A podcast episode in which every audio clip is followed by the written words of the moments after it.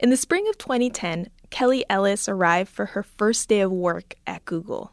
I think that a lot of people um, back then and still now uh, consider Google to be kind of a dream job. You always hear about them in the news having all of these like amazing perks, and you see the pictures of like the nap pods and the gym and all the food and everything. Kelly was 25 at the time, and she'd worked hard to get there. She had the degree, a minor in computer science in college, and she had the experience, four years as a software engineer. Like every new hire, she was given a colorful baseball cap with a propeller on it, called a Noogler hat. Then she was whisked through orientation. I was excited. Um, it was like a lot of information, it was a lot to take in, but I was like, this is going to be great. As one of Google's 20,000 or so employees at the time, Kelly dove into the work. But it wasn't long before she started noticing things that didn't sit well with her. Little hints about salaries at Google. It seemed like her male colleagues were making more money. I remember talking to other women engineers about their similar frustrations. I, I think I just didn't want to believe that Google could be evil when it comes down to it. Kelly isn't at Google anymore. When she left, her plan was to put her experience behind her and move on with her career. And that's just what she did until other people, including the government, started seeing the same red flags. Now, Kelly finds herself in a high profile battle against one of the largest companies in the world. She's suing Google for discrimination.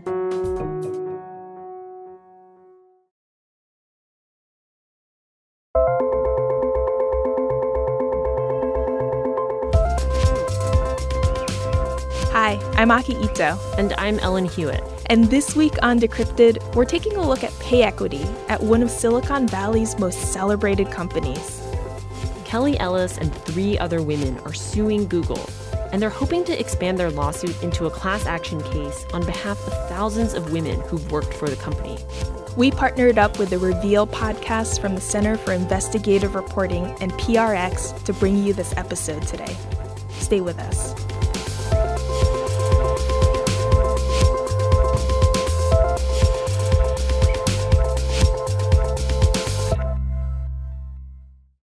Kelly is on her second job since she left Google.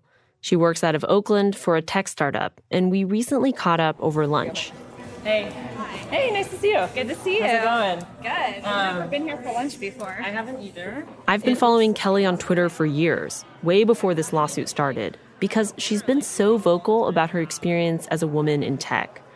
She has a tiny gold septum ring in her nose and wears glasses that she nudges with the back of her hand. Do you guys want to do anything besides water to drink? Are we? Um, I'm fine right, with water. Can you tell me the possible? I'm surprised by how approachable she is in person because she's pretty salty online.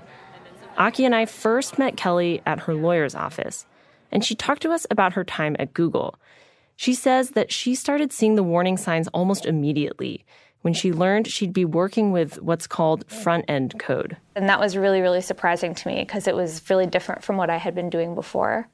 I would say a lot of people in the software world looked at front end engineering as something that, like, you didn't need a degree to do. This is an important distinction in software engineering. Front end coding, which Kelly was assigned to, focuses on what the consumer sees in their browser. Back-end coding interacts with the plumbing, like servers and databases, and that's what Kelly had done before she came to Google. And I very quickly noticed that that was where all of my women colleagues were working, was in front end engineering. So I was like, that's kind of annoying. But at the same time, I was still like, well, I'm at Google though, you know? At Google, everyone has a level, starting at level one for interns and hourly workers, up to level 10 or higher for top executives. The higher you are, the more you tend to get paid. And Kelly started to suspect that she was hired at the wrong level. I had had another software engineer join my same team the week after I did. And he and I both graduated in the same year, but he was level four when I was level three. On top of that, there was a whole group of new grads straight out of college who joined a couple months after Kelly. They were all starting at the same level that I was at. And that was when I was like, this feels wrong. but when I would ask people about it, they would say, well, you know, we sometimes downslot people and then we'll just correct it come promotion time. Kelly applied for a promotion. She says the committee reviewing her application agreed she was doing the work of a level four, but they didn't promote her because she hadn't been at Google long enough to show an upward trajectory. And that was when I realized like that I was always going to be playing catch up because like by the time that I was going for promotion from 4 to 5, like the people who were 4 were already at level 5 so I was frustrated, but I was still like, well, it's still Google, you know? Um, I don't think I considered quitting.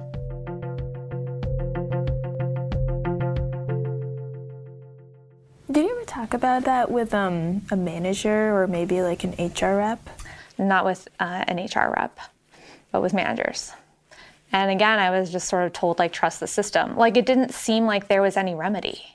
Kelly later did get promoted twice and was able to move into a back end engineering team. But after four years, she quit to go work for a smaller company where she felt she'd have more opportunities to grow. She tried to put her experiences at Google behind her. I kind of always felt like, yes, this probably has something to do with my gender, but I like fell through the cracks somehow, you know, um, and my case isn't typical. Three years later, in 2017, Kelly was browsing the news online when she saw an article about a government investigation into Google. In a court hearing, a lawyer with the Department of Labor said that they'd found evidence of systemic compensation disparities at the company. I mean, I was like, but I was like, okay, like now this is getting real. Um, and I read the article and I was like, yep, yep, yep, yep. Learning about the government's investigation made Kelly see her experience in a different light.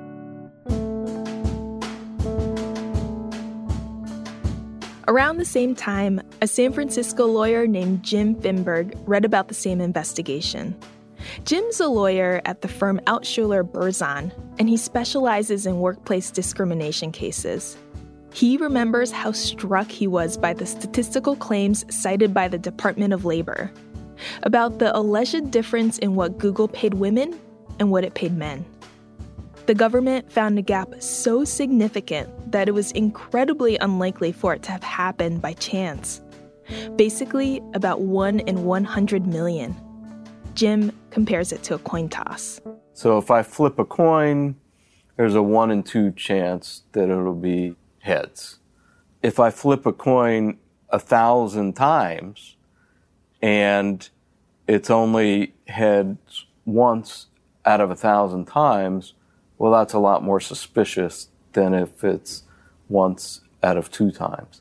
Jim discussed the government's findings with a couple other lawyers, and they decided to ask former and current Google employees to get in touch if they were interested in talking. We put a post on the internet and didn't necessarily think we would get much of a response, but we got called by about 80 to 100 women who said, Yeah, it's terrible. women are paid less than men for the same work. Kelly was one of the women who saw Jim's post. She filled out an online form and then met Jim and his colleagues to tell her story in person. And she heard the other women's stories too. I felt that I I was finally realizing that this wasn't a well intended accident. And I'm not saying that they set out to discriminate against women, but I fully believe that they know about the problem and decided not to fix it. Kelly agreed to be a named plaintiff, along with two other women. Represented by Jim, the three women filed a lawsuit in September. In the complaint, they said that Google pays women less than men for equal or similar work. They also said that the company puts women on career paths with lower pay ceilings. The lawsuit made international news. Welcome back. Alphabet investors this morning shaking off concerns over the gender discrimination lawsuit filed against Google yesterday. Now, according to court class action lawsuit accuses Google of paid discrimination against women. Three women who used to work for Google filed the suit yesterday. They claim the tech giant Google declined our request for an interview, but the company has denied the allegations detailed in the lawsuit. The company published a blog post last month that addressed pay equity, and the results are very different from the government's findings that we told you about earlier. Google said it reviewed the salaries of 89% of its workforce. It excluded the jobs that it said weren't held by enough workers for the company to run a reliable analysis. For the job categories it examined, Google says it found a pay gap among a tiny group of workers. The company says it has since closed that gap.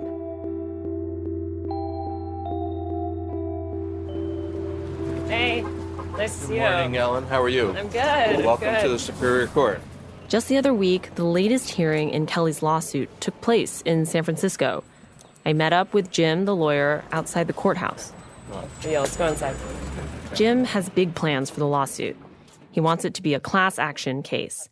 Today's hearing is to discuss the number of jobs that the proposed class action would cover. Thank you. Good morning. Please have a seat. Morning, Your Honor. Jim's team argues that 30 different jobs should be included. Google's lawyers argue for a smaller number. The judge, Mary Wiss, rules in favor of Kelly and the other plaintiffs. I catch up with Kelly afterwards. Hey. So I don't know. Was it good? Yeah, it's good. And how does it feel to you personally? Um, good. I mean, it, it, it just feels kind of like another step in the journey. You know, there's there's a lot more to go, and it so it's not like it feels like a, a victory really, but um, it was a the result that we were hoping for. So Yeah. And now you have to get to work. yeah, not gonna go back to work. Sounds good. Thank you. Yeah.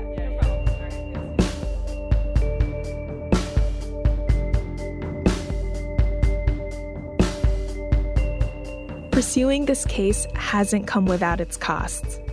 Because of how vocal she's been on gender issues, Kelly's faced a lot of online harassment over the years. And the lawsuit elevated her profile even more. What are the kind of things that the online trolls say to you? I mean, it's anything from, you know, the wage gap isn't real, get back in the kitchen and make me a sandwich, to like, you deserve to be raped. Uh, to teach you a lesson about, you know, going after tech companies because you couldn't cut it as an engineer.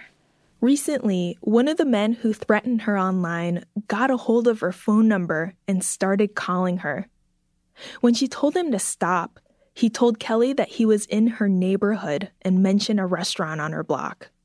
She filed a restraining order against him. But despite all of that, she says she still doesn't regret speaking up. I'm so like lucky to have had all of the opportunities um, that landed me in this career.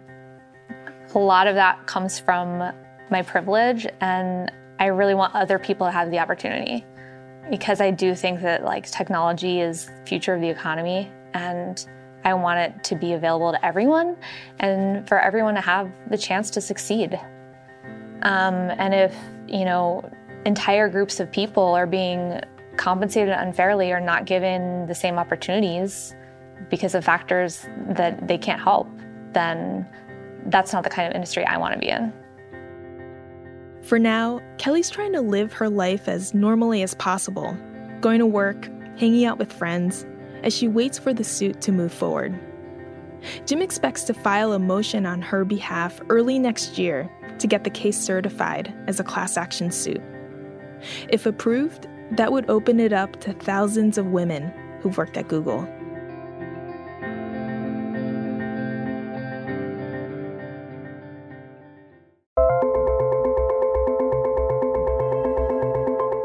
And that's it for this week's episode of Decrypted. Thanks for listening. Are you a woman in the tech industry? We'd love to hear your story. You can send us an email at decrypted at bloomberg.net. I'm on Twitter at Ellen Huet. And I'm at AkiIto7. Please consider leaving us a rating and a review on Apple Podcasts or any of your favorite podcast apps. It really helps us find new listeners. Today's episode was produced in collaboration with the Reveal podcast from the Center for Investigative Reporting and PRX.